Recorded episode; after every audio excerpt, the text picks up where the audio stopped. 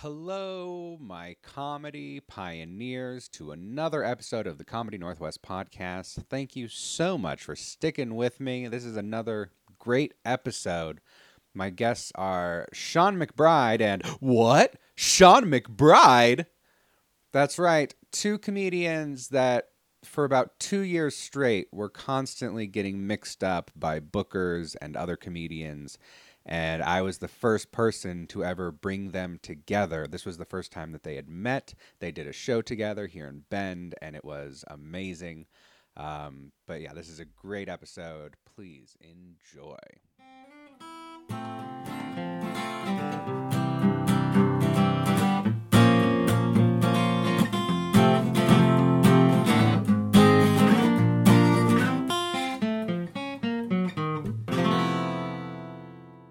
Don't eat meat, no. but you sure like the bone.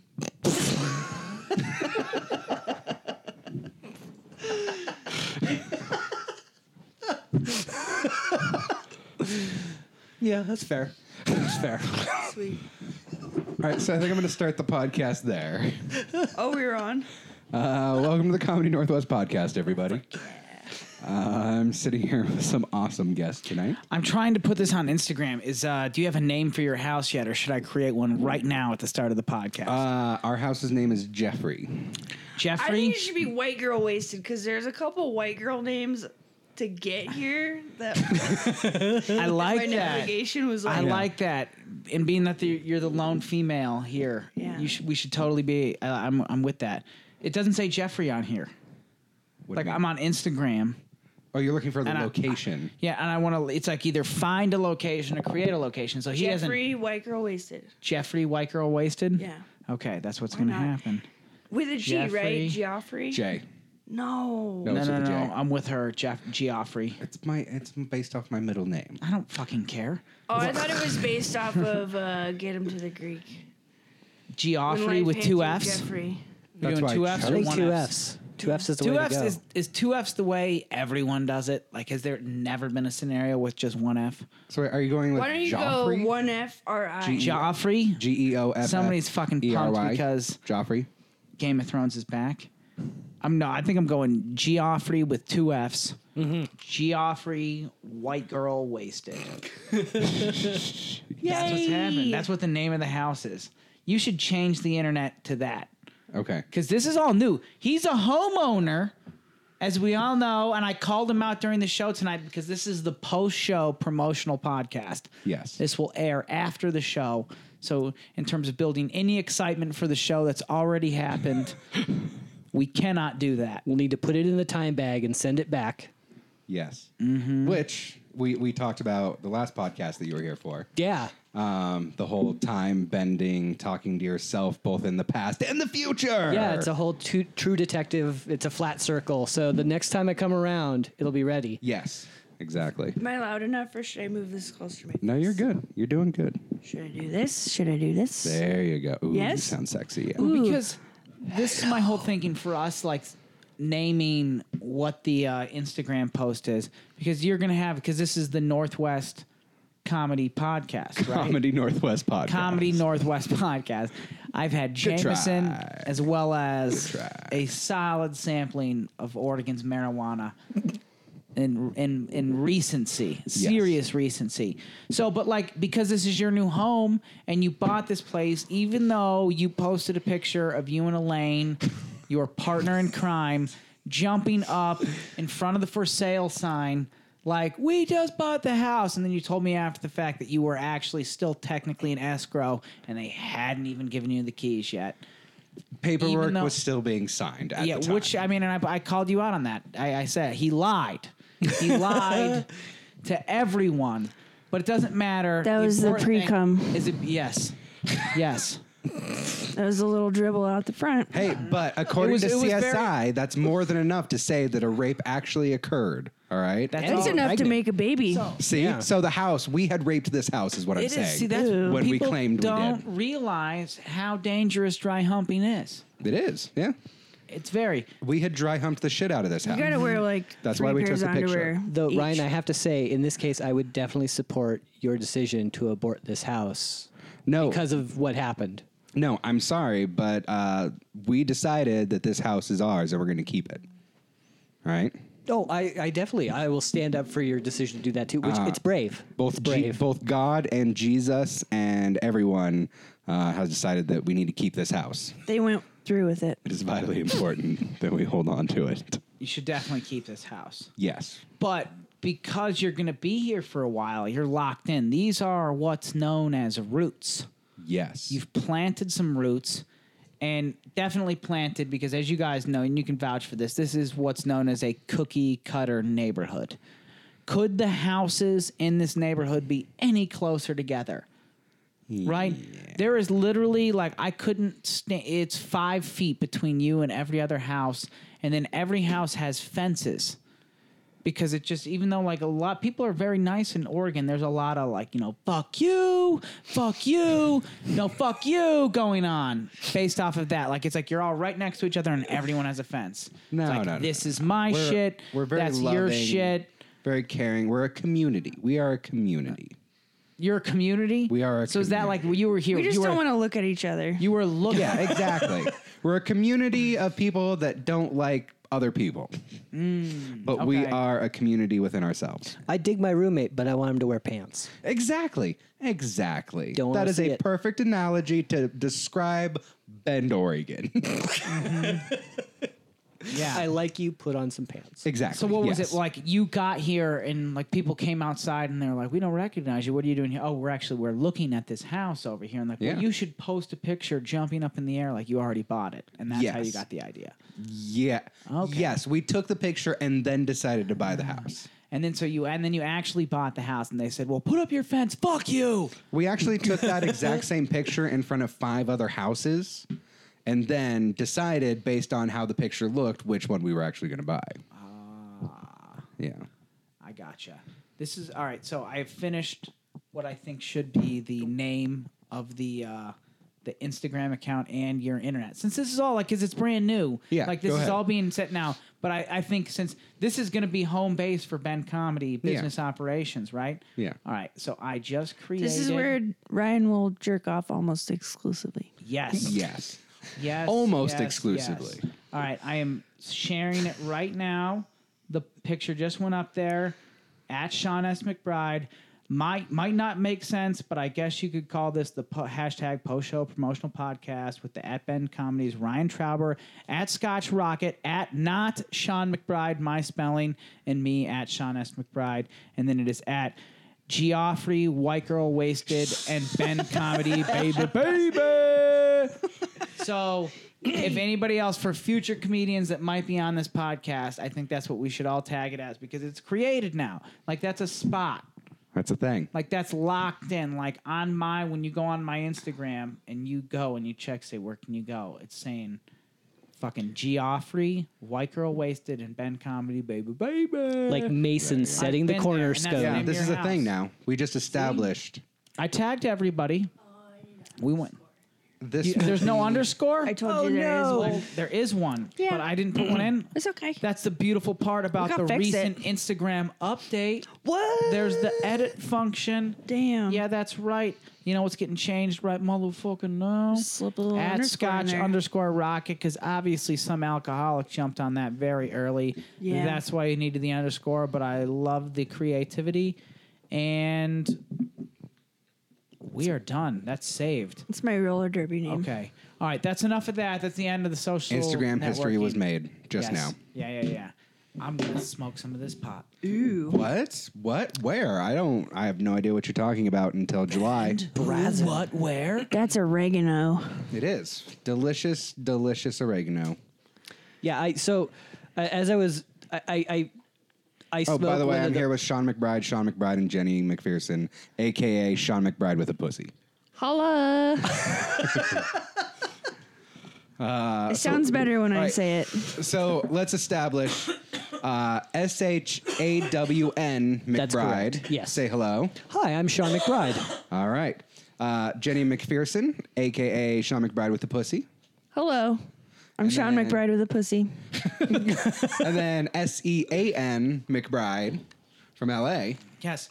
And uh, I, I, when I promoted the show the other night, I put it on Facebook, and I sent it to my cousin, the other Sean McBride. I saw that. S H A U N. Yeah, I saw that. That was I laughed for a solid five minutes when I, saw that. Yeah, because he's always been, and it's funny because when I was in college, like uh, my buddy Sean Reese, who's uh, at Sean Reese on Twitter, he's a writer for Family Guy. We went to college together, Yeah. and we were at Syracuse, and then down the road in uh, St. John Fisher, up in Buffalo, Rochester area, uh, was my cousin Sean, the other Sean McBride, and he would always come visit. And when we would go out and get drunk on weekends, we would call ourselves the triple entente of Sean's. Ah, So for hysterical. for any World War II buffs out there, you guys take that one and run with it. For everyone else that doesn't get it, you should have fucking paid more attention in class. Are there fangirls for World War II, Sean? they are. That's uh, so. Actually, I write um, World War II fanfic. Erotic I've been fanfic. trying Yeah, to get my yeah, hands um, on some of that. My my one a true while. pairing is uh, Churchill and Goering. it's a forbidden love, which makes it a little bit more interesting. Well, I mean, you can only write so many different scenarios of Hitler and Ava in that last final bunker. And that is infinity. yeah, that's a lot of different scenarios. I mean, every possible. It's Rule Forty Three, right, of the internet. Yeah. through thirty four. Well, and you know, when you write fanfic, the het slash doesn't go over all so well. So you gotta you gotta have you know you gotta Yeah. have interesting pairings. Yeah, you've got to you've got to get some gas chamber scenes in there. hey, it's a lot of nudity, all right? It's just it's just waiting for some erotic fan fiction. Should I cut that part out? I think we went somewhere we should step back from. Yeah. Uh, Depends on I'm what sorry, we you were talking want out about the World Penn War II Comedy fan Podcast. fiction. Where are we going with um, this? So Sean, tell us more about your World War II fan fiction. I, I got some crazy. If you want some World War II shit, my grandpa, who was a uh, he was a captain in World War II, and like we only found this out. Like he had. Uh, Yeah, Mine was as well. But go on. Oh yeah, yeah, yeah. I think Uh, we may learn something. You guys are end of the night. related. uh, David Elias, who was a captain in the Navy, and he married my grandma right before he left and left in left in World War II. I can't wait to hear. I can't wait to hear. You. I'm enthralled. This is amazing. Did he put a baby in that lady before he left? No, no, no. But like he, my grandpa, he was over there and like was gone for like five years, and then came back, and it was he had uh, well, uh, it was just like for you know he had um, I don't know why I'm blanking on it. It's because I'm uh, what's the one where you forget everything? Amnesia. Am, not not not amnesia. Alzheimer's. Alzheimer's. I see, Also and I'm forgetting dementia. everything, but it's because I'm like I'm stoned, and I was Alzheimer's. just ripping through Jameson on the way, and so it was like he had Alzheimer's. And I'm probably like, if and even my Alzheimer's. family, like, I probably can't like now share this on my Facebook Alzheimer's. because if one of my aunts hears this and like hears me talking about this, she'll be like, "What the fuck are you talking about? Our family's dirt." But he totally had another family over in France, got some woman pregnant, and was like that was his side bitch and like he was paying for this other kid over there and it wasn't until like he had alzheimer's and like started regressing and forgetting and got off his game that he started like complaining about this woman that was extorting him for money and didn't realize like you're talking to grandma right now Oh no. Wow. you shouldn't be talking about the woman you got pregnant while you were married to the lady that you're talking to right so crazy shit and uh War Fucked up, time. and now you're helpless. War is a crazy So- No. I know, I know, and so it's like it's one of those. But like he stormed the beach at Normandy was one of those dudes. Like Yeah. Saving Private Ryan was one of he was one of the dudes that wasn't laying in the water, motionless, and uh, very traumatically, like they did it in the movie. Yeah. It's a swimmer, not a floater. Yeah, no, well, no, he was just a fucking dude. I'm making it, guy. You know, but it, it's so, like I feel bad for him because it was like this guy until the fucking end was like doing his thing. Like, all right, I'm gonna fucking pay what I gotta pay, do what I gotta do, keep everything in check in Kansas City, and then it would it took like uh this fucking shitty ass terrible disease to like fucking knock him off his game. So, Sean, give us Was your that terrible? erotic fan, fan fiction version of that story. Go. no, Yeah. no, I want to hear I, this. I, I, I will say it though got that very serious. I I kinda- tensed up in here. I can feel it. Can anybody else? I get a little bit of, of what he butthole was going through because uh, when I got divorced, there was a, the tiniest bit of overlap, which everyone knew about. And uh, lady friend was talking to me while I was asleep, and I said, "Oh, I love you, ex-wife's name," and that was bad enough. So I can just imagine having a whole nother family in another country oh, You poor and have that come back to haunt. Dude, he was a gangster.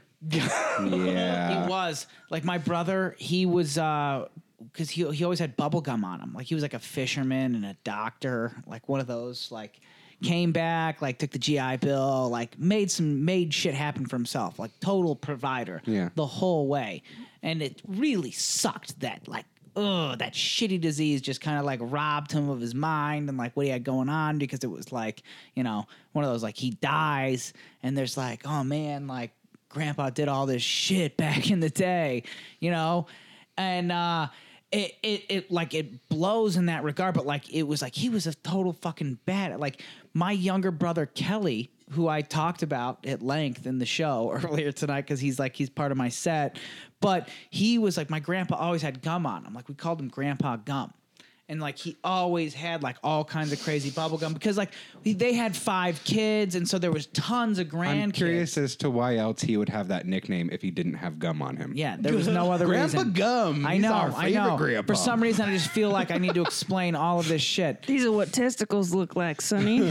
Yeah, I just put it in my mouth and I gum it. Grandpa Gum. but yeah, Grandpa Gum. Oh, I anyway, was thinking Kelly, bubble gum. Oh, yeah, me too. Ball sack. Your mind always goes there, Sean McBride with a pussy. Deal with it. Every time. Weirdly, um, that's what people called me in high school. Oh God, I didn't even get it that bad. I know the feels, bro. Um, but my brother Kelly, he's snooping through my grandpa's medicine cabinet, fucking is digging back in through like the back trying to find gum, and he finds a sack that is filled with like daggers that have Nazi swastikas on them. And it was like the fucking daggers that, like, when he killed somebody at like close range, like that was the thing back in just the day. retired that you take their you take their Yeah. dagger as like a souvenir, like in the fucking war to end all wars. I dropped your ass. Yeah. And so like he and he had a sack full of them. There was like 50 of these things. And so it was like one of those like Grandpa Gum is a bad motherfucker. I found Grandpa Gum's murder bag. yeah, yeah, Yeah. And so and then there was like a course like Kelly finds it, brings it to my mom, who freaks out, who brings it to my grandma, who freaks out and throws it all away. Not realizing like this shit should be in a museum. Yeah. And they they just I don't know what happened. I mean, I'm assuming somebody found it and you know, I, I don't know, like but it got thrown out. Jesus. It was like all this shit. You're gonna have to put a trigger warning on this for uh, dudes who love the History Channel because that story could kill some Yeah. of those guys. like uh, World War II reenactors are just like having heart attacks. Dude, and it's like, like, the American Pickers guys are having a Amer- We are going to Kansas City, Missouri. we will scour. God. Interesting. Digging into the land. I was when I was living in John Day. Um, I was cleaning out my grandma's house, and I found my grandpa's old footlocker, and like found his World War II dog tags and shit like that. And he was, as far as I know, he wasn't there on D Day, but one of his friends that also lived in John Day was. And when I was a kid, it was just this really nice old guy. And then later on, I f- watched like Saving Private Ryan and heard other stories about how horrible it was. And to have such a nice guy that went through that experience just boggles my mind at this point. And I'm sorry I didn't have the All of opportunity to sit down and talk to him and hear stories. I know, I know. It's crazy that uh, I remember when I was in second grade on, I think it was Veterans Day. Like they, it was one of those. It, it fell on a school day, and they had a Veterans Day celebration, and they had a guy come and talk that had fought in World War One. Wow. not to World War One, and I was in second grade, and I remember looking at him and just thinking, that is the oldest human being on the planet. and like that coming, I'm like, there's no chance there's anybody that is older than that guy. And it's like the the sad fact, like it just makes me feel old that like, oh my like, you know, there's like most people from World War II Yeah. are gone. See, I saw the same thing, older guy talking about the war and whatnot. And my thought wasn't he's so old. My thought was, how did somebody so old live through the war?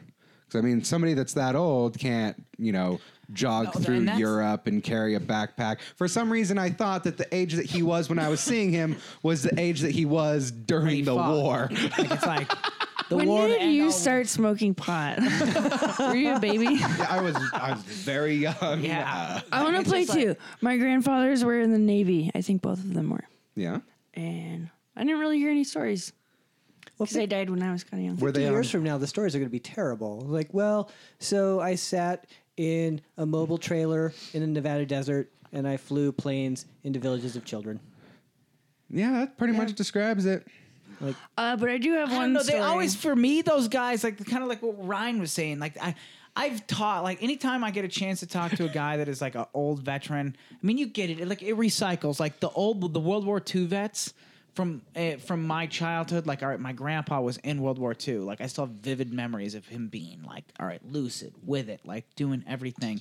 You know, even in second grade, it was like that World War One guy. At some point, he was you know, like all right, like this guy's like a fresh out, like in like the 1930s or 1940s. That World War One guy was like, oh man, like that guy, but like he was decrepitly old then. And even though like all right, the World War Two guys, like we've got the Vietnam guys, so like that'll always happen. Like the Operation Desert Storm guys will eventually be those guys. The Operation Iraqi Freedom guys will eventually be those guys. Like Yeah. always, it's constantly repeating itself.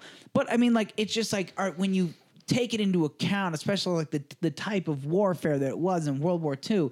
Like I always find like I've talked to so many guys in my life, even though most of them are gone now. I'm 31 years old. Like I've had plenty of conversations with people that were in World War II, like fought in World War II, and it was always like a very like they're always cheery, smiley, happy as shit old guys. Like beautiful day out there today.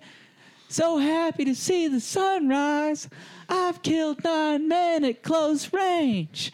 you, know, you know, and it's like, holy shit. Like, and they're just happy to fucking be here. Yeah. You know? And it's This is better than being covered in blood It's trying for to hours. trying to compare uh, people like that to like Portland hipsters and just Oh be like, God, where like- the fuck did we go wrong as human beings? those guys are I can't believe this is what I was fighting for.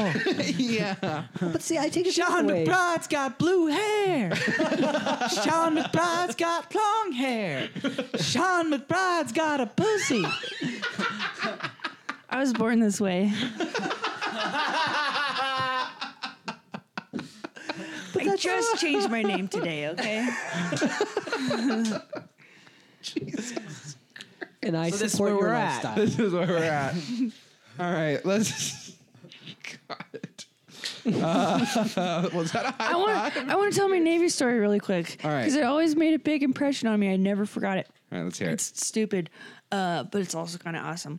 My grandpa knew this guy with a huge curly red beard, and one side of it just got really lumpy over time and painful. So they shaved his face, and he had a big, like, I don't know what you would call it, but it looked like a growth or something. And they figured out that it was an ingrown hair. They pulled it out and drained it, and the hair was like 12 feet long. Oh Jesus! 12 feet. Yeah, exaggerated at all, or is that real? I think I cut it down from the number that I remember. Oh God.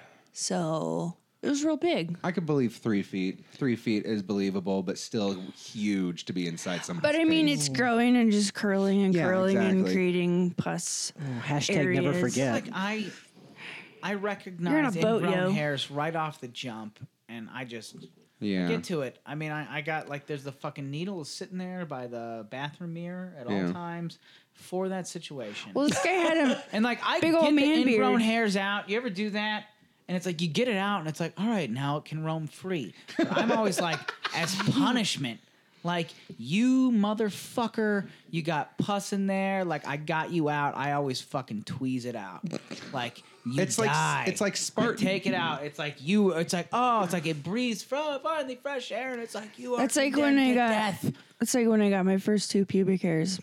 I just pulled them out. It's no, no, no. I it was, was in like defiance. Sparta because an ingrown hair is a hair that was too weak to break through the skin in the first place. So, like Spartans used to do with their babies, if their babies were too weak, they would just toss them aside and just get rid of them. So these tiny baby hairs that can't make it through the skin, that's the test of their strength. And if they don't do it, they've lost the opportunity to the You're gonna fossilize in that Spartan body. life. the Become a spinal bone. No, the teeth. Spartans live right next to Downton Abbey. The Spartans, yeah. Have you not seen the Technical 300? breathing That's issue. What brought him down was a guy. we'll be back in a moment. There The was, baby's away. yeah. If they looked at all sickly or misformed, Oh, like the fucking dude. yes, Oh, yeah, the one yeah. that brings them down in So they 300. threw him down, but he survived. Well, no, he, the dad, took him and hid him away, knowing that he would be tossed aside, and was like, "Well, this is my son, even though he's deformed. I'm gonna raise him in the Dude, shadows." that's the thing. Should have got rid of him. right? Could How have is he saved deformed? the How much would that have helped Leonidas Yeah. had he gotten rid of him? Instead, that guy's hanging out, fucking doing the whole Make a Wish Foundation thing. Yeah. and they're like, "We're gonna, we're gonna chill. We're gonna let this dude hang by us." Yeah, and What's he then do? Screws him over. Fucking once more, it's like, dude, you can't handle more. Everyone else knows that. Why can't you just fucking get it? Bang the drum, kid. Instead, he's like, no, I'm gonna go join this other guy. Boy, is that a I'm gonna metaphor. fucking ruin everything. It's like we got this whole fucking thing going on. We're making them come into us, Mm-hmm. and we're just annihilating them. Just a goat, a Instead, goat path through hey, the mountains that hey, nobody really knew about. That's just what brought 'em roll back, down. Yeah, and you got them, and they did it, and they were fucked. yeah, they were. Totes. All right, now let's do Back to the Future two. So he goes. Which See, one that's was the that? problem. Like I just. And I took a loud bong rip on that, and it was like, that's what happens. That's the one Like where your they mind go just goes Old like, West, I right? fixated on the plight of Leonidas. The Civil War that they go to. Yeah. In that one, to keep with the the history of war podcast, Northwest. Yeah, yeah. Yes. It's all back to the war. All right. Wait, it was two. So They- which there's one have no we not war. talked about in yet? two. War is No, inevitable. It's just did cowboy we, times. did we talk about? We haven't talked about the Korean War. Mash. Let's talk about Mash. So mm. here's something that always bothered me about Mash is that you watch the show, and it was made, you know, during the 70s, during a Vietnam time. But the Korean War took place during the 50s. So a lot of the costume and lingo and everything like that is makes you feel like you're watching a show about the Vietnam War when in reality it's Korean War. How recently have you watched MASH? Very recently. Me too. I've been. I've been. I work from home, so I've been going through. It's it. on Netflix now. And so yeah, it's it's hard. Like I, I've got Portland liberal sensibilities, and the first episode, their bunkmate, uh, not Yeah. not a Winchester, not a not a Major Frank. Yeah. it's Spear Chucker. Spear Chucker. Oh Jesus. Yeah. What? No, I can't. Like I, I shouldn't even hear that Yeah. word. Like why on what- television? Somebody asked me the other day, describe the Portland comedy scene. we were talking about this. in six words or less. And I said, okay. Whoa, whoa, whoa, whoa, whoa, whoa, whoa, whoa, whoa. Whoa, whoa, whoa, whoa, whoa. With seven. I know. And they corrected me on it. yeah. And that is like, I, it's like, all right, they just, you know, you can't. Yeah. Liberal Portland, I conservative comedy. I I kind of fall on that side, eh, but it's important, right? To Yeah. have a place where you can try things and fail as a comic and maybe skirt that edge. But I think part of that though is also the repercussions of when you go over that, you need to understand what's going to happen. Oh yeah, I mean, and I'm not, I'm not one of those people that like pushes the envelope or anything. And that's the the fun part about watching those old sitcoms, and especially for me because like I'm trying to. It's like I never went to film school or anything like that, and so it's like, all right, I'm trying to learn like, all right, what's the structure? To writing these shows. And so it's like you can watch any shows and like the structure structure is very I mean a lot of the old shows it'll be like there's one major storyline kind of going throughout but it's like they develop it's like typically a storyline, B storyline, there's the act break conflict, further into the stories, and then there's a head scene where everything comes and everybody's involved, and then there's a resolve. And you go home happy. And when you watch, and so like I'll go on TV land because it's like a lot of times I'm in hotel rooms, I'm you know the show gets over with, and I'm you know, you, you hang. It's like right, you say goodbye to everybody, and at the end of the day, it's like all right, you know nobody there, so you're there by yourself. I wind up being in the hotel watching TV. You put it on TV Land or Hallmark or like one of those old, and they have those old school sitcoms. And like that's the best part. It's like, all right, we know that this day and age that we live in now and how kind of hypersensitive things can be. But when you watch some of those old shows, it's like, oh my God, I cannot believe what they were getting away with saying. Well, they're definitely Back pro- then. like products of a different time. Oh God, watching uh, the Dean Martin roast. How fucking drunk Dean Martin was on national television just boggles my mind today. I uh, I watched yeah, a, a, you'd a- never get away with it. Like people be getting fired, everyone's apologizing. oh a, a documentary with Paul Williams though, who was in he was like he wrote all the songs in the seventies and eighties. The short Oh little, yeah, I'm still or- here. What was it called? is it Paul Williams or Andy Williams? Paul Williams. Paul Williams, yeah. And they show him him doing like he had a variety show for half a second in 1972 or something, and he is just blasted like. They don't make Quaaludes anymore, and that's because he probably ate all of them before he went on camera. Yeah. and him watching it and watching him just be a Ridiculous. altered mess, Yeah. and he's just like, I can't, just turn it off. And like, I get it. Yeah. Um, so we struck on a note that I want to go back to here. You got a little defensive when he's talked about the style of Portland comedy scene, and I wanted to bring up something that I thought was interesting. Is that um, you're right to get defensive about that um, because the Portland comedy scene is a very specific scene. But this is my issue with it: is that at some point in the last couple years we created an alternative comedy scene. Um, that's more anecdotal than it is like set up punchline sort of a deal, more personal stuff like that. But it's still relatable enough to general comedy that it still kind of works everywhere. As where the Portland comedy scene is trying to be an alternative comedy scene, but it's become such a niche scene that it no longer fits in the general context of comedy. So it's it's trying so hard to be special that it's um, no longer the same genus or species of the original comedy scene. I, I, I'd say yes and no because so within Portland comedy, you've got you've got a lot of like the alt, and you have a lot of uh, niche groups. Like um, you know, you, we have, for instance, uh, and she'll be here in Bend here in the near future. Uh, Caitlin Warehouser, who Yeah. hosts the Les Stand Up Show, and that's like a very specific like we're like queer people doing queer things. And they have folks kind of walk, try to walk onto their open mic, and it's they're not a good fit. Yeah. But at the same time, you have on the other end of the spectrum, you've got you've got road dogs doing road dog comedy there, and uh, everyone in between, and they fall in different places on that spectrum. So you'll have like a road dog show up at Les Stand Up, or the opposite happen, where someone who is very uh, very queer centric and very kind of super alt comedy show up at kind of like an outer Portland. Uh, for instance, like I did a, a showcase uh, at the Doubleday Inn, which is in like the deep heart of Gresham, where I'm looking at my set list like, oh, I you know I don't want to be like condescending and be like, oh, they're not going to get this. It's not that. It's not. They're not going to like this. Like I, they're just not going to find me relatable.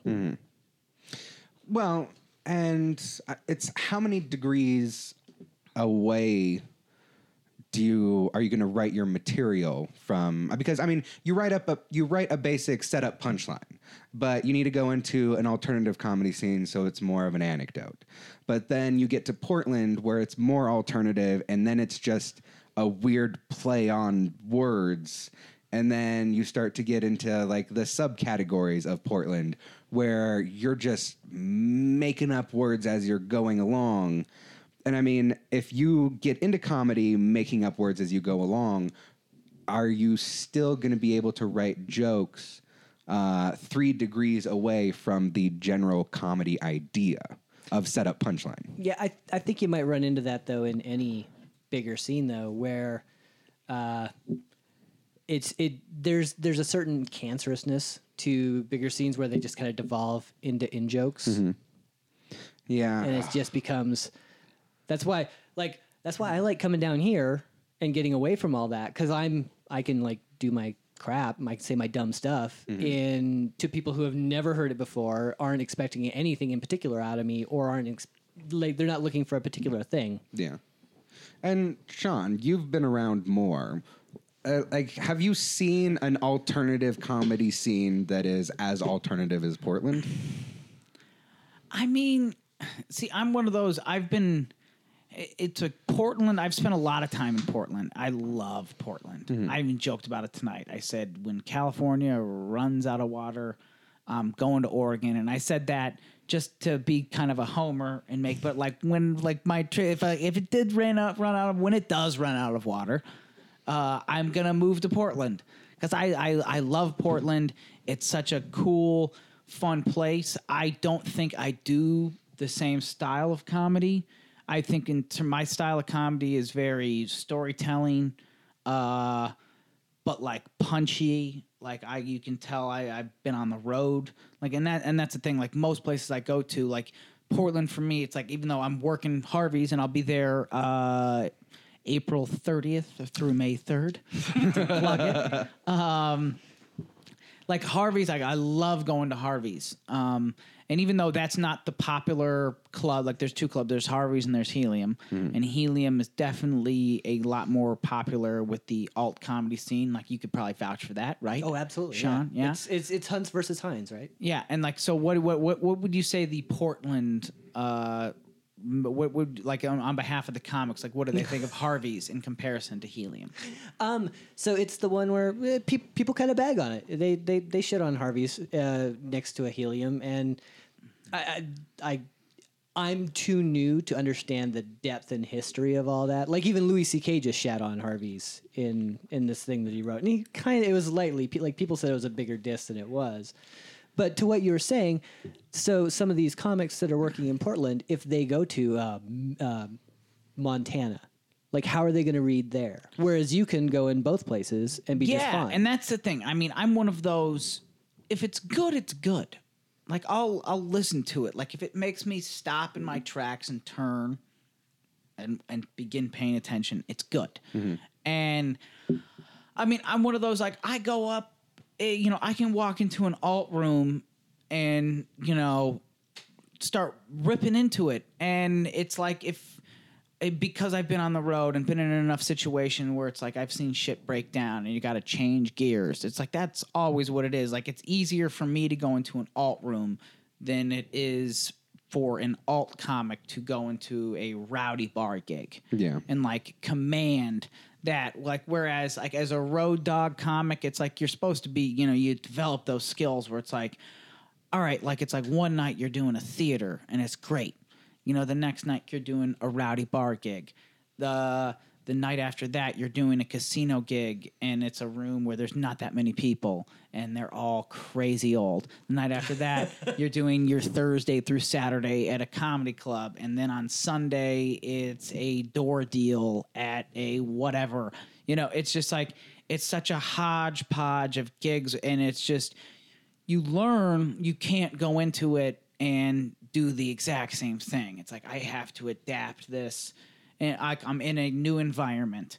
I have to be likable and liked as quickly as possible. How can I make this room full of complete strangers that could not be coming from a different place than me? Uh, how can I make them like me as quick? And so it's like you learn to kind of it's like you got to be a chameleon. You know, I like to where- talk about my butthole because everyone has a butthole.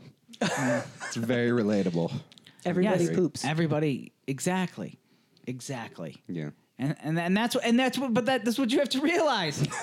I can take my butthole poops. on the road. Everybody has a butthole, and it's like we're all fucking human beings. And when you bring it together, and every and realize it's like we're all just fucking people. And like you can do that like your material's gonna go over. Yeah. you know and so and and, and that's the thing. Like I, I love portland but yeah it's a definitely an alt comedy scene. Yeah. and i totally get like all right why helium comics would uh bag on harvey's because it's like harvey like but this is the thing about harvey's. Like i'm gonna be there it's I the last time I was there it was Wednesday through Sunday. This time it's Thursday through Sunday. But it's like Thursday one show, two shows Friday, three shows Saturday, a show Sunday, and every one of them's going to be packed.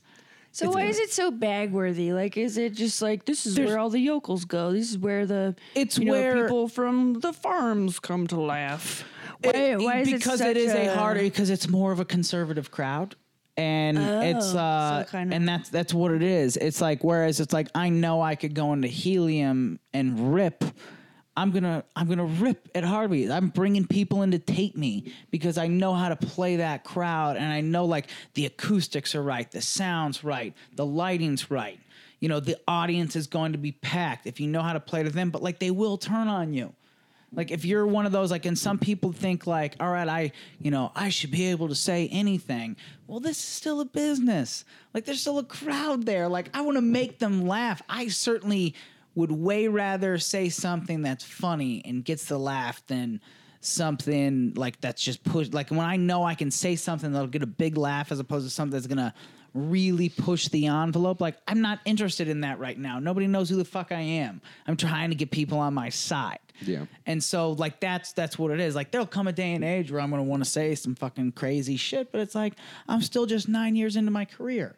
Like I still have to play it safe to a degree because I'm the guy that's going into environments where it's like I don't know who these people are. They don't know who the fuck I am. I got to get them on my side. Like when it's my crowd, then I can say whatever I want. And I think a lot of people have that problem. Like they go into it thinking I can say whatever I want. It's like, well, it's not your crowd. And like a lot of Portland comics that are bagging on Harvey's, it's because it's not their crowd. Like they don't know. Like I'm gonna have more. I'm gonna rip, but I'm also gonna take a more conservative approach approach into it because I know that's what's going to work, as opposed to like you know, I could get off stage on the Thursday show. I'm I'm off at nine and go run and go hit some bar gig and do a completely different set because I want to rip in that bar the same way I just did at Harvey's. And that's the mark of a pro. Like go into it and just do what you got to do wherever the fuck you are. Yeah. Anybody that's bagging on Harvey's, it's like, well, you know, you're just. eh, That's I, I can't take you serious yet. You know, like if you can go in anywhere and do it, like you're worth being taken serious. It's like, well, fuck Harvey's, they're fucking so judgmental. Well, you're not a real comic yet. That's what I have to say. And there's a lot of comics in Portland that they think that they're real comics, and it's like, nah, you're still just an open micer. But like once you make the realization that it's like it's a business and it's like you got to please these people and it's like pleasing people is what sells the drinks. That's what keeps everybody employed. Like you got to recognize until you're a name and drawing people in and an actual quote unquote headliner, you're just the fucking closing act. I'm not a headliner. I'm a cl- I close. I close all fucking shows. Like it's like I I have you know like that's how it goes. But you have to you know, it, it, it's just like at, at a point, like it's like right now, it's like I'm a glorified beer salesman. Yeah. Like I recognize that. Well, like, comedy it's in general, right? All right. Like I'm, I, I'm not gonna, you know, I'm coming in. The, the reason, like, it's like we had a great crowd tonight. Like these people are gonna want to come back. They're, it's like it inspired. We had a great show. Like all of us together. You, uh, Jenny did well. Sean, you did well. thank Ryan, you. you did well. Like everybody did well. We had a great show tonight. Like inspired confidence in mm. comedy. Like people are going to Yeah. come back. We are a good reason to drink. Yeah, exactly. but it's like everybody had fun, and that's the most important thing. Drinks were sold. Yeah. Like everybody, like when everybody does well and drinks are sold, everybody's happy, and we get to come back and we get to do it again. Yeah. Like people need to recognize on the ground level, like until you're an actual headliner, that's what it's about. I think Like- the next step too is convincing and encouraging people to go home and touch each other a lot, and then you know, it'll be like, oh, last time these guys were here, we got touched, and that was awesome. Let's go back well, to that's that. the thing. More I have comedy gotten fans. so Gotta many make other people feel dudes sexy. laid in my career. And that that's part of it too. It's like when you go and it's like, all right, there's certain guys where it's just like, oh, I'm not that funny of a guy, but I'm a good dude, and girls like good dudes, right? In, in my career, I haven't even gotten me laid, so I've got a long way to go. but you're you're you're you're four you're four years in. See, No, year I've talked- five's gonna be big for you. I've talked to like three dudes so far. It's awesome. this is Trust this me, is you just how gotta I wait it pitch- out. You just gotta stick it out, and it's gonna happen. oh, for I both stick of it you. out. This is how I pitch comedy shows to dudes. Is I say, listen, girls are looking for guys with a great sense of humor. So if you're going to take a girl on a first date, take her to a comedy show because halfway through the date, she's already laughing hysterically so that your job is done. But don't open mic in front of her for the first No, time. do not do an open mic. No, definitely do not bring anyone you want to sleep with to the show until you're at least five years in. Yeah. Last weekend, I had a friend who was visiting uh, from elsewhere, like she's about to move to Portland, and uh, she's like, "Oh, so you're doing comedy? Or do, can I? I want to come to one of your shows." I was like, "Oh, that's not the best idea." And I went to Kelly's, which is uh, the early mic in Portland on Sundays. Yeah. And I, I, I did that. We, we talk about whoa, whoa, whoa, whoa, whoa comedy. Like I kind of pushed an envelope. I tried pushing some buttons and Yeah. didn't craft it well, and I the door slammed shut. And I, it was cold. Like they like the arms. Everyone crossed their arms in unison. And shook their heads at me and tisked. And uh, so I'm driving to Curious, which is the next mic on Sundays. And uh, my friend calls me. She's like, So I'm going to come and watch you. And like we had just met, like she flew into town, met the day before. Well, God, no, met that morning for breakfast. So the first time I ever saw her. And then she's like coming to this show. And I'm like, Oh, you know, if you don't, if you're tired from walking around Portland all day, you don't gotta. I don't, I, I won't be offended. Thinking Yeah. like the beat of sweat rolling down my head because I just like chewed. I just like Yeah. turfed. I'm under the stage. Like, you don't need to. You can take a pass. Yeah, that can get a little tough. Um, which actually, on a related note, Jenny, you performed in front of your parents for the first time not too long ago. So, do you feel that um, you obviously did a different set that night than I've seen you do other nights? Uh, you held back. You did. You whoa, whoa, whoa, whoa, whoa, a little bit on your set. That is true, but I did keep in a joke that I knew would make me uncomfortable saying in front of my parents. Oh, and that's exciting. How did you feel during and after? Um, I was nervous, but um, I knew they would still talk to me afterwards. uh, but the really good thing was it was a really good show. Yeah. Um, I got a great response. So it's kind of one of those things where sometimes my parents aren't that uh, supportive of me doing things. Like when I started roller derby, they're like, "You're gonna get hurt. That's a horrible idea." And then I got hurt. The point of roller Uh, derby. and then I was like, but I want to still skate. So I became a referee. And they're like, why are you spending your money on this bullshit? Um, but this is one of those That was nice of things. Thanks, parents. This is one of those things where somehow they're just like, that's great. You're going to tell jokes in front of people? That's great. They hadn't seen me do it, but they're really encouraging. more into that idea. And than I was like, other I was harebrained super schemes. freaking out about it too because it was like I don't really want to talk about my vagina in front of my parents or things I do with my mouth or anything like that. um, Isn't she such a fucking comic, Sean? right? I, Like, I've been talking to her. I'm trying to get her up. I up. feel like I look at you It's and gonna I hear happen. your act, and I'm like, she's a Portland comic. Like just in terms of like, and I, I and I don't, I don't say that as a bad thing at all. Like I, I, I, I love going to Portland. When I go to Portland, I always my description of it. And my favorite thing is like I started in LA, which kind of sucks. Like I would never ever when people ask my advice, they're like, "Are you going to LA?" Don't go to LA until you have something that like you're ready to sell. Like it's like when you know like I got something, this is hot. That's when to do it. I the only reason I started in LA was because I worked at the NFL Network and I had a job that brought me there. But like it, I've been a road guy for the last six years, and I love being able to go in and out of the different scenes. And it's like I'm here for two weeks or three weeks, and it's like not enough to ever be considered like oh he's one of ours like i'm just in and out and it's it's really it's really nice that way but it's it can be hard to set that up but it's like if I had to pick, and you know, go between, you know, I've either been to Seattle or Portland. I mean, they're both great, and I say work both. Like if you get into Portland or you get into Seattle, there's no excuse, no excuse for you not to be working both scenes. Yeah.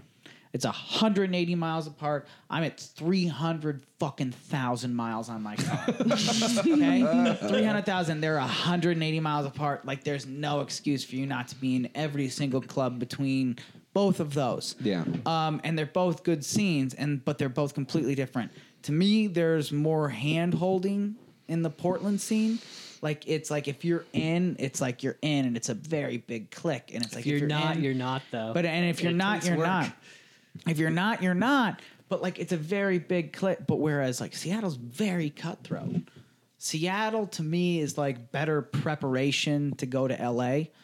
To be honest, like just in terms of like, all right, and that's why I say work both of them.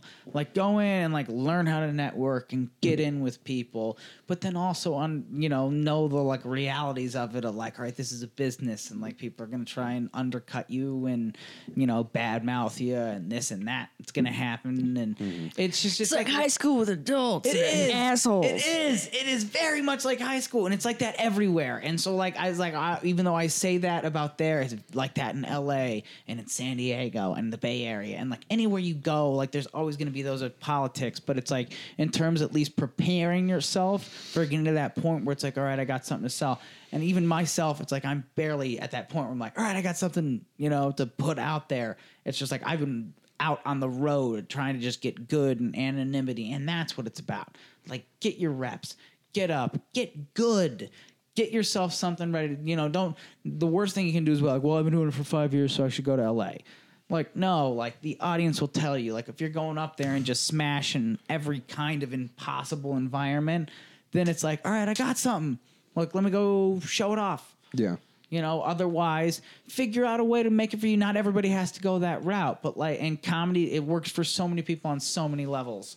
And it's just a matter of like, figure out a way where you're contributing, you know, as opposed to just being another guy that's in the way or another comic, I should say, not guy, you know, just, but it's like, you know, some people, they're just like, well, I don't do anything else, so I want to do this. It's like, you know, you should want to really aspire to get good at it. Yeah. Like, if why else be in this if you're not you want to be as good as possible? Yeah. You know? totally. Yeah, well, so I've I've I actually concur. So I myself, so we talked. I'm hitting four years here pretty soon, but the first three, uh, they're still like the first year of comedy for me. It's still really early for me. Like I'm just getting to the point where I'm starting to travel. Yeah. And like I came through with Doug and Teresa, and they actually they took me up to Seattle with them. And I gotta say, it's really nice to travel to a neighboring comedy scene and get out of that scene mentality Yeah. Because one when you show up in another market and you're like hey i'm a comic they under they just go like yes you're a comic Yeah. and you don't have like you have a stink on you in your scene because you're fighting for the same you know five dollar showcase gigs as Yeah. the 300 other comics that are in the the 18 open mics with you every night Yeah. so you show up in Seattle and you're like, "Hey, I'm Sean. I'm a comic from Portland." They're like, "Cool, awesome. Here, come and do this. Here's that." And they're like a little more friendly. They're Yeah. they're welcoming. Exactly. That, that's my whole philosophy. I'm like, the stick and move. The yeah, the one thing that I've heard more is that uh, when you sign up for an open mic, tell them that you're from out of town because you're more likely to get stage time. That's like the one time where the whole LA thing works. Yeah. Oh, he's from LA. So can we uh, can we uh, can I tell you a story about being Sean McBride? Okay. Yeah. So this is when uh, I first became aware of you. I was in Reno for my day job, and um, Wayne Walsh. I texted. Wayne Wright. No, no, Wayne Walsh. He's the guy. he Oh, was hosting Reno. the open mic at the Third Street, and I texted him like, "Hey, can I come get some stage time at your mic?" And he says, "Yeah, if Wayne didn't scare you off." I'm like, "That's a weird sen- thing to say. I don't understand that." And Wayne Walsh. Wayne Walsh said that to me, but what had Wayne happened didn't scare is you off. you had just come through. Like this was March, March 2012, and apparently you had a thing with a guy down there. Oh my God. with Wayne Wright. Oh my God! Wait, yeah, uh, yeah. yeah.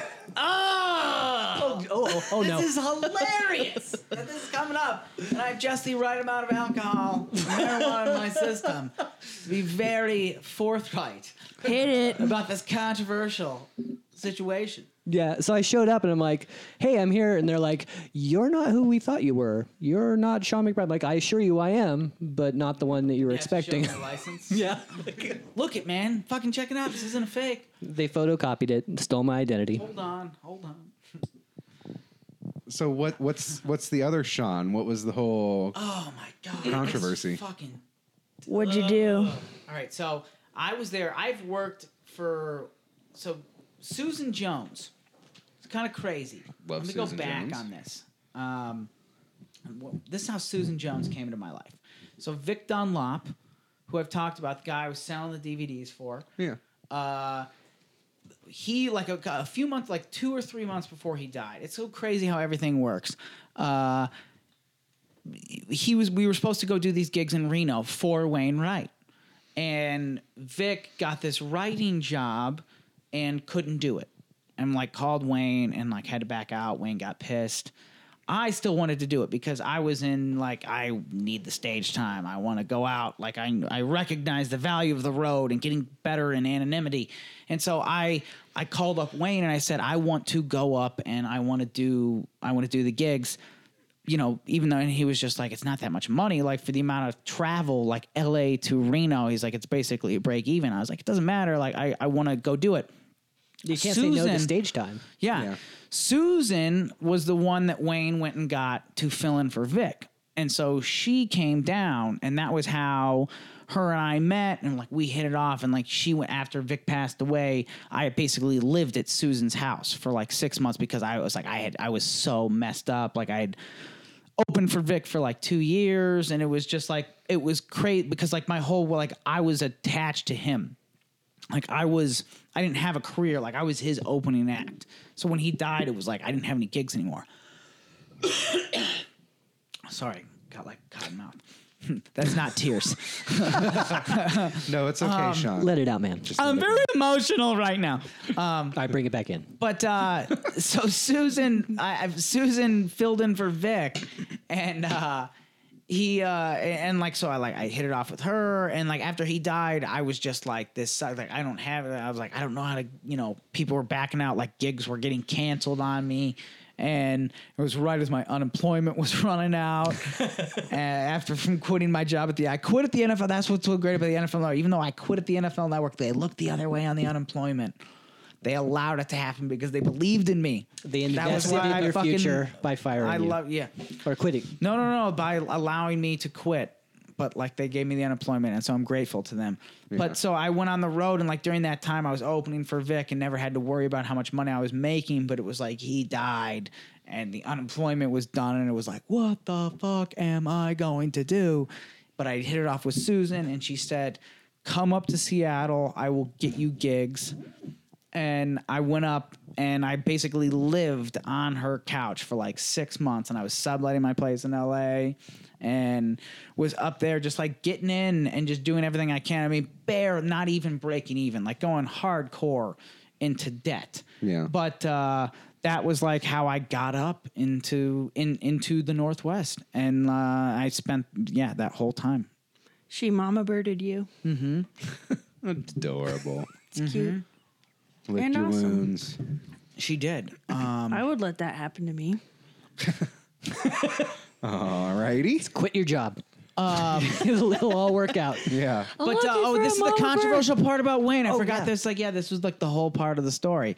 Was uh, and I was like, I'm like, there was something else there. we were supposed to be doing something. We should at least come to one point sometime during Yeah, this yeah, podcast. yeah, yeah, yeah. I'm just like, all right, I'm gonna, I'm gonna open up that part of uh, Susan being very nice to me and everyone else's thoughts. Uh, so There what we do you go. guys think? Um, Thanks, but Susan. uh, so anyway, I went back after working with Susan that first time, and I worked in Reno two more times uh, because Wayne booked me and loved booking me for St. Patrick's Day because I had an Irish name, Sean McBride. And so like that was how I was getting booked. And like the way Wayne would work it was it was like crazy. It was like you made 75 bucks a show, but it was like you were the host. And it was, but it was like you were the host feature. Like you would go, you would host and do 10 minutes at the top and then bring up a guest set who do time. And then you come up and do another 10 minute set and then bring up another guest set. And then you would come up, do five minutes leading into an intermission then come back from the intermission, do another five minutes, and bring up the headliner. So it was like you had to start and finish four sets, which in terms of work, like that's fucking hard. Yeah. But like when you're out on the road and like fucking doing it, you know, You have to have like, some very well timed bits to do that.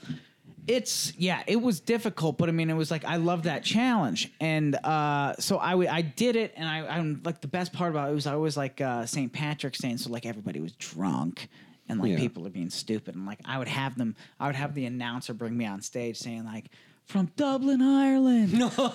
Sean Sullivan McBride. and I'm coming up and I'm like, this is my first time performing in America.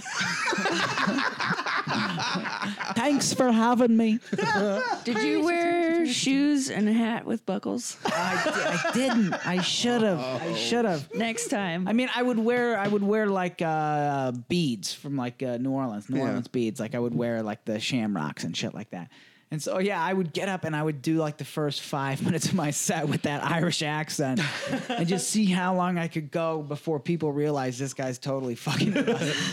And uh, it was Sean. it was a ton of fun and i loved doing it and i don't, don't know what wayne's deal was but uh, so we did, and I'll also say I'm gonna, I'm gonna be fucking frank, and if he wants to call me up and talk about it, I don't think he's gonna ever listen to this. But if should this get back to He him, won't. I'm gonna own all of it, uh, and he can hear me say that right now under the influence of alcohol and marijuana.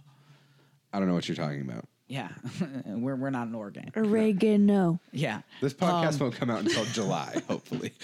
yeah. So anyway, second year he has me back and he books me with DC Malone, Portland comic. You know DC? I don't. I haven't heard. Oh, dude, DC is the shit. He was in like rock and roll bands and was in like a comedy duo, like another old school comic who was friends with Vic from back in the day. And I always loved whenever I can get to feature and I get to get paired with the, one of the old school guys that was friends with Vic. It's just great because we get to trade Vic stories and it's fucking awesome. Of which I got some crazy ones, but I'm not going to get into that because this has just gotten already so fucking far off time wise. Uh, but uh, anyway, me and DC get and like totally, and he's an Irish guy, drinker, big time drinker, fucking awesome guy, and we're partying, having a great time. And on St. Patrick's Day, like that Saturday night shows, he's like, let's go buy a bottle of Jameson and bring it to the show so we can drink it in the green room. And so, uh, recipe. And so I'm like, fuck, and I'm, I'm, you know, I'm a good, I'm a good opening act, a good opening act. Like this is advice to all the comedians out there, like being that I'm in that like purgatory right now. Like I have to go back and forth. I just opened for Augie Smith in Salem, Oregon, and Nampa, Idaho. so it's like you always go back. You're always that's the thing. First thing to fucking realize you're never that, but you're always somebody's opener. You know, Yeah. doesn't matter how big you get, you're always somebody's opener. And uh it's true. It's true. You opened for the open mic. And so, like me, yeah, I opened for the open mic tonight. We all collectively, the Sean McBrides. How did you put it in your Sean's Sean McBride. McBride? Sean's Oh, Sean's McBrides. McBride, yeah. Sean's McBrides. Yeah, the Like Sean's attorneys general. McBrides. Yeah, yeah, yeah. The three of us. Yeah. We're a group. We're like the Kingston trio now. the Sean's McBrides. But there is a very big distinction made between the show and the open mic and the people who don't usually come usually leave at the end Yeah. of the show. There was a good amount. It seemed like a good amount of the open micers got people to come tonight. Oh though. yeah, yeah, Like I was like the amount of people that stayed. yeah. and didn't have any interest in buying DVDs or anything, they all stayed for the open mic. Yeah. Well, you kept it going too. Usually, when I go to a Chopin mic, Mm-hmm. which uh, that's that's not my word, but I love it. Chopin a mic? Chopin mic, Yeah. uh, a mic with after a show is usually the host gets up, announces it's the end of the show, lets all the energy and the people out of the room, and then Yeah. starts it after a cigarette. See, to no one. I did that, and I pretty much just gave it a two second. Um, that was the show. Now's the open mic. Okay, now that half of you have left, now let's get into the open mic. But I do make a very clear distinction in between the show and the open mic, but I try to keep that energy going because there's a lot of open micers that bring people for the showcase, and the showcase makes sure that there's an audience for the open micers. Yeah. So it is kind of weird to do an open mic after a headliner I get what you're doing. done, but it, a sim it's a symbiotic relationship between the two that just works for this room. Yeah. I think Oh, it's awesome, and I think you do a good job And of it- keeping you. it going. So and I I saw exactly how it worked and that was the same logic wayne was using when like you know having like it's like he's basically having people doing open mic sets but they're bringing people Yeah, and yeah, so yeah. that's why he was keeping them in there Yeah. and uh the night well like when we were like getting just so i can finish this up like, i feel like i have to like put like that You got that- this, you that's got what this. happens Come on. um he uh it, it's like we go and it's st patrick's day and like everybody's drunk and we get this we got the bottle it's 12 year old jameson for like 18 bucks that they got for sale at the uh the lee's or whatever. It's some asian liquor store in reno. But they they it's got advertisements all over sale. And so we get it and we're, we're drinking that. We're having a good time. Wayne is not happy that we're not buying drinks from him.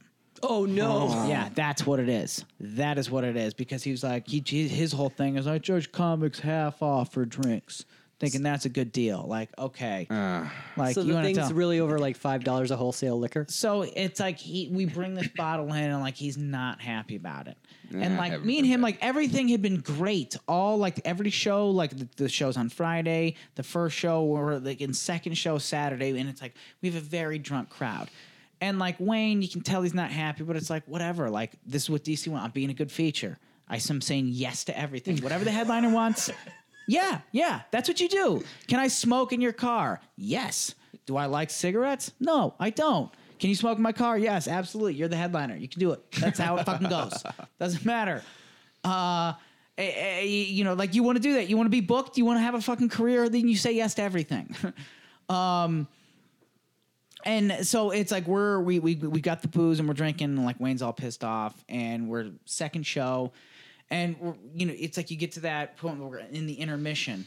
And I do this thing I used to do this thing or uh, sometimes I'll do it, it depends on a bar it's called chug a beer for the droops where I bring a soldier on stage and I ask everybody you know I do like a mock interview with them and like we basically pound beers while the crowd's chanting USA USA the whole reason I You know, you were complaining earlier about gimmicks and how you're so against them.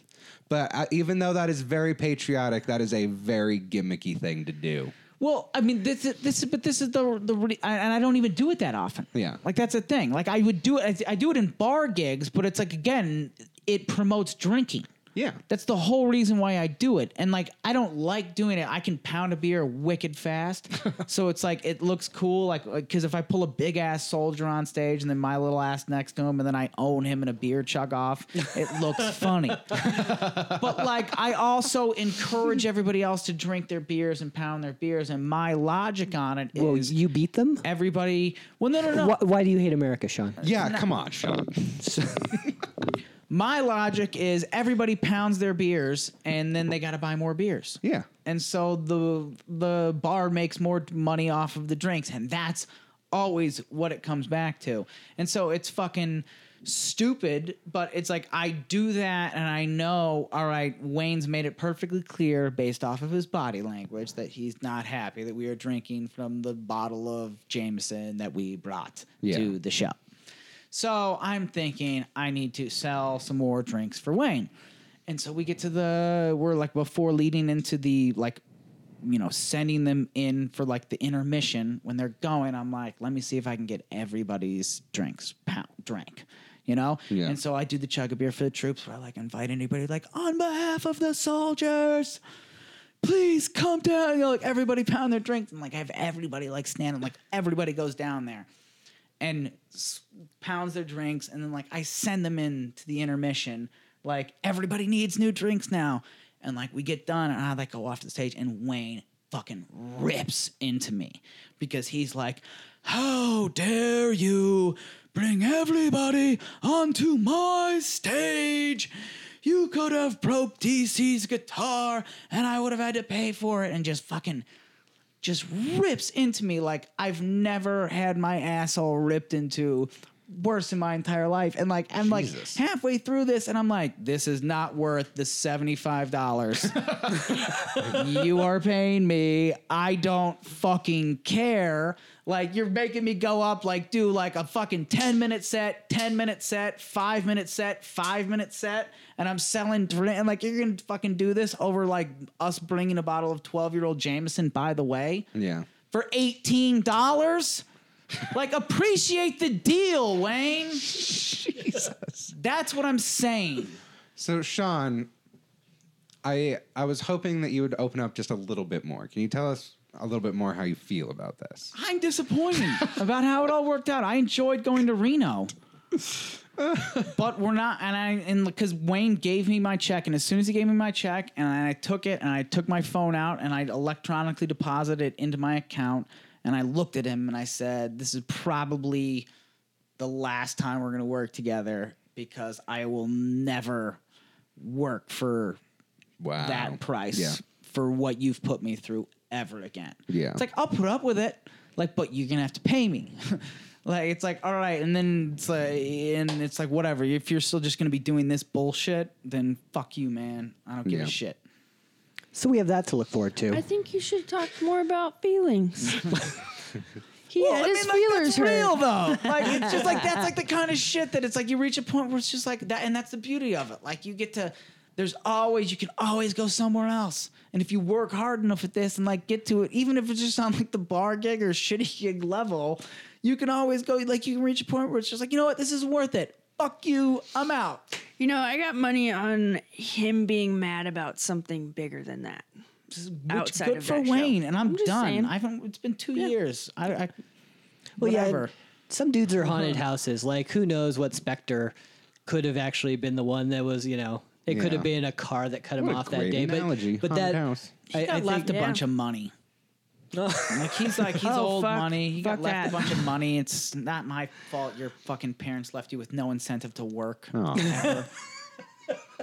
I got PTSD from getting a lot of money. yeah, right. Terrible. Well, this is this has been quite the podcast. I've got to say, we're uh, we're coming up on our hour here. Um, so that is the entire story of the Sean's McBride, uh, as far as I know, because I had talked to both of you. Both of you had mentioned something about oh, this this story specifically. Uh, both of you had mentioned to me at an earlier time about uh, how you were confused. So that is that will explain everything. Yeah, as it should. Like it's got to get real. Like that's like the. I'm not sitting here running through this in my head right now, and I'm just like, all right, like that's the end of that one. Yeah. you know, like it's like you know how people like say like, "Oh, you shouldn't burn bridges." I'm like, I just burned that one to the ground. yeah. There's Sometimes you need left. something to keep you warm. You know what? And it's fine, and I'm cool with it. Let the burning bridge Yeah. light the path in front of you. Right? well, it's not right. like that's the, the Letterman book. I'm just gonna That is drink my pee. Deep, Deepak Chopra my- shit for you. Uh, to to paint the picture for the people at home, uh, Shawn is drinking a bottled water of An the Arrowhead rankest, darkest urine colored beverage It's we've a ever tea. seen. It's a tea. It's a metabolism been boosting steeping. tea that looks like a dehydrated urine. It's gonna come out looking like coffee. Yeah.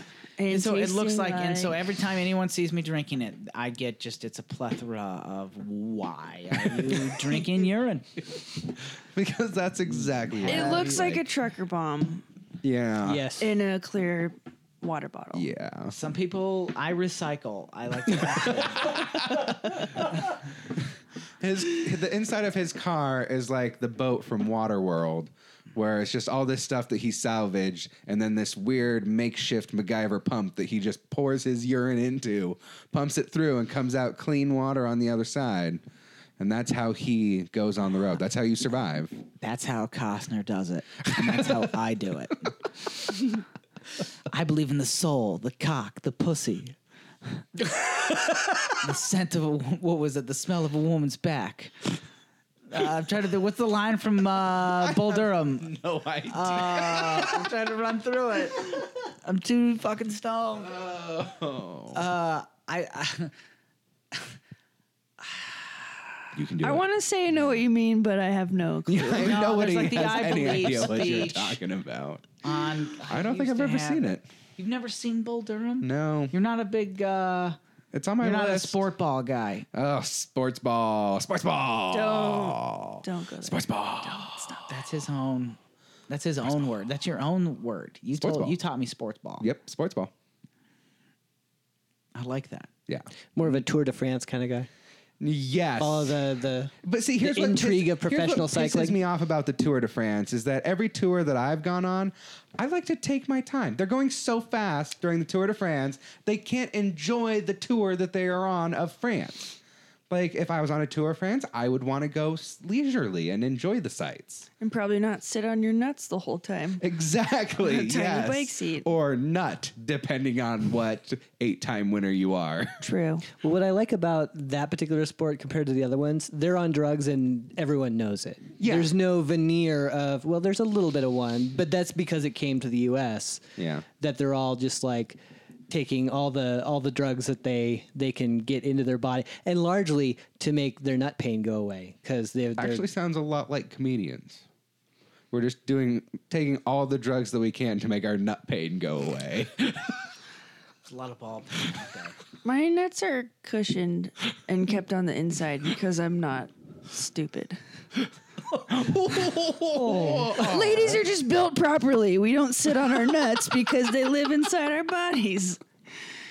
Ovaries are the gonads of the lady. Ah, you are welcome. True. yeah. I don't know if it gets if it hurts to get kicked in the ovary. I have no idea. Well, well, this is something we just need to go solve right now. I'd have to have surgery to be opened up, and then someone would have to kick me in the ovary for me to find out I'm just, to I'm, see if they were as sensitive as balls. I'm just picturing a I mean, little I- I teeny don't tiny think should- person I coming you to up to you during that. Surgery and just hitting your ovary like a punching bag, just over and over again. I don't know why it had to get so violent so quickly. She, I don't know. She wants somebody to punch her in the ovary. I don't think she Well, does.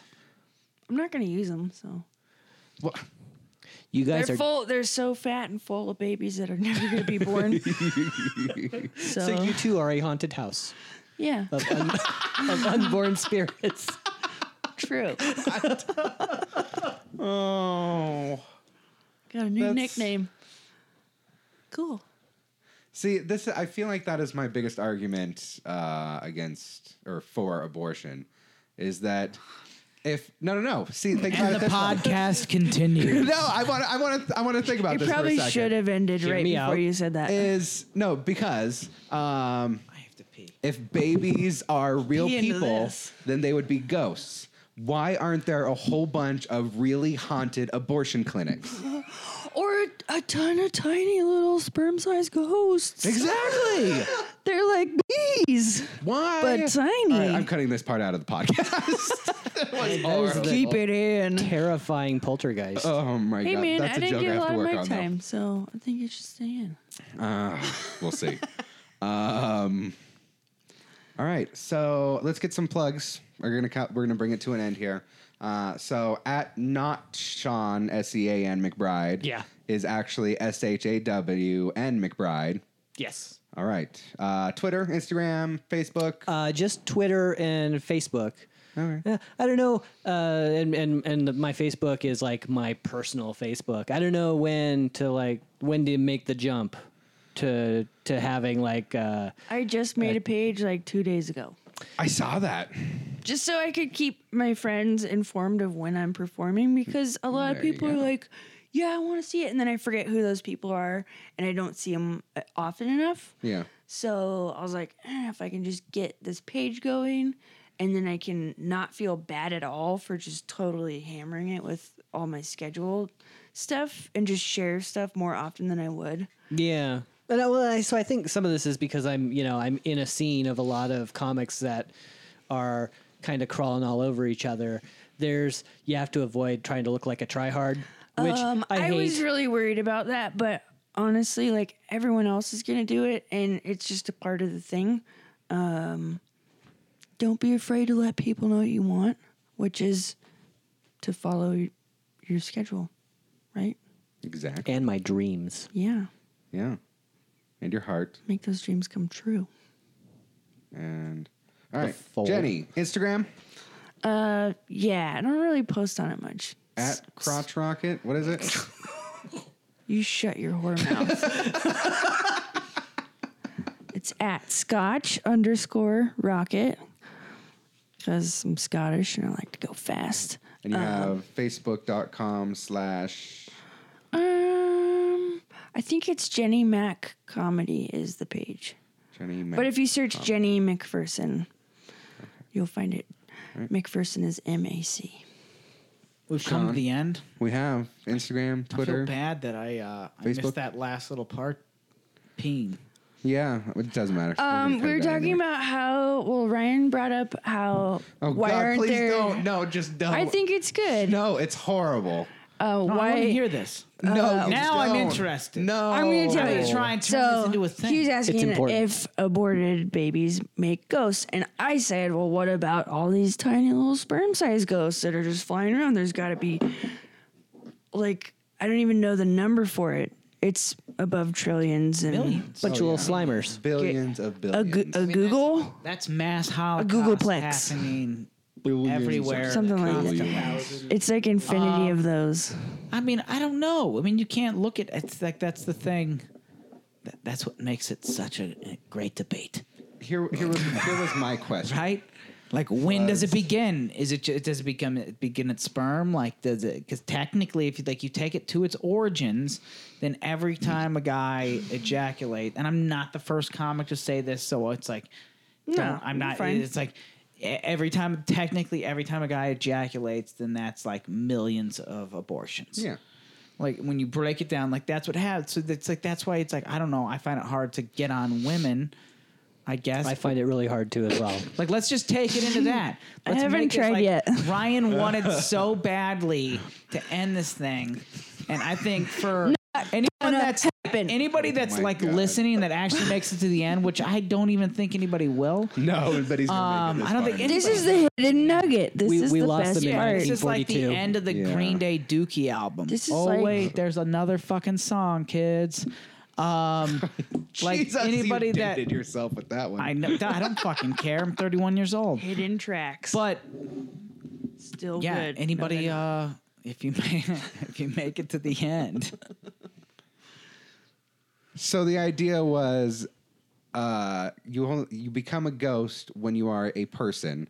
So unborn babies, you never see ghost unborn babies because you see ghosts of like children. wouldn't that be annoying? Fucking ghosts that just can't fend for themselves. But yeah. and you can't get on them about it because they're fucking baby ghosts. and they don't even stretch out. They're just like, like they're just sitting there fucking crawling I'm around, curled up like a nugget. dependent upon other Haven't adult learned ghosts. how to float yet. If unborn babies were real people, you would see a lot more haunted abortion clinics.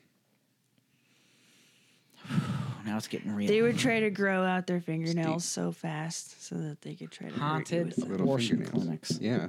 I mean, I'm sure They got- there's. I saw this is. I was in Montana. They could choke you. I was with in their Mon- umbilical Billings, cord. Montana, and I want to get your guys' thoughts on this because it's like we're in a lot more liberal area. But uh, they had a billboard, and it was this little black baby, and then it, and it said, "Mommy, mommy, I have a dream too." oh, And that's it- wrong Or like and it was like thousand levels. trying to seen that. promote don't Emotional pandering. thoughts, questions. well, yeah, because it, it's like it keeps the welfare queen scare Well, going, and I mean, to just say all that, you know, a lot of this stuff is tied back to religion. Like, you know, you shall not spill your seed Well, yeah. upon the earth, and you know, it's wrong to kill babies. Like, I don't know if God ever said thought anything that there's a- wrong to kill babies, but there's a lot of people that point right back to the Bible or whatever it is that they believe in, and it totally doesn't look into science or people who don't believe in that. So, I think it's it's one of those things that everyone has an opinion on, and it's very We are at the hour and a half mark of this podcast, and we've gotten very deep yeah. We should into end. I the gotta work abortion tomorrow. debate. All of this will be cut out. Don't worry. Oh no! How bad? How much do you edit? Not much, if any. Not Why much? do you need to? It's not like it costs more to But I put feel on like- the internet. Is this too long? Is The this way too is long for the free. listenership? My internet's Do actually you have per to? minute. Do you have to subscribe to get the full? Don't tell Yes. me you have dial up with that MacBook. yes, I dial up. Can, can we record a bumper where we tease this at the beginning and put it behind the paywall? You could split it in two. too. Yeah. Can we just like take everything out? Yeah. Like or take certain parts out, like that whole stuff about me talking shit about Wayne. Right? You wanna like, take just that take out? that out, and I'm just like, "Yo, Wayne, I can't wait to work with you again, man." we'll just do that. Yeah, let's do that. All right, here's the story about. hey, we just want to work with you, Wayne. It's gonna be awesome. yeah, that's what it'll sound like. I like it. I have no I'm idea what this is gonna sound like when it hits I think you air. should chop this up big time. Oh God, yes. Big time. We'll do little Like segments. eliminate certain things. Yeah. But the All issue is it. that there's no stopping point because everything just melded into the next thing. So there was Yeah, no our way. transitions were great, guys. Yes, well they done, everyone. Raw. Team, Well, the issue was fantastic four. High fives all around. there was no transition from one subject to another. It was just two subjects that overlapped at one point. I never knew when like it was good my turn to DJ. talk, so I just had to slip myself Yeah. in there every now and then. Yeah, you You know what I mean. Yeah. You Stop you using that slipped voice yourself though. into these men, didn't you? The Doing Sean what I can. McBrides. The, The Sean's Sean's McBrides. McBrides. Could get a little talk. We are in you. What? All righty. Shawn, Twitter, Instagram, At Shawn S. McBride. for everything, and Facebook.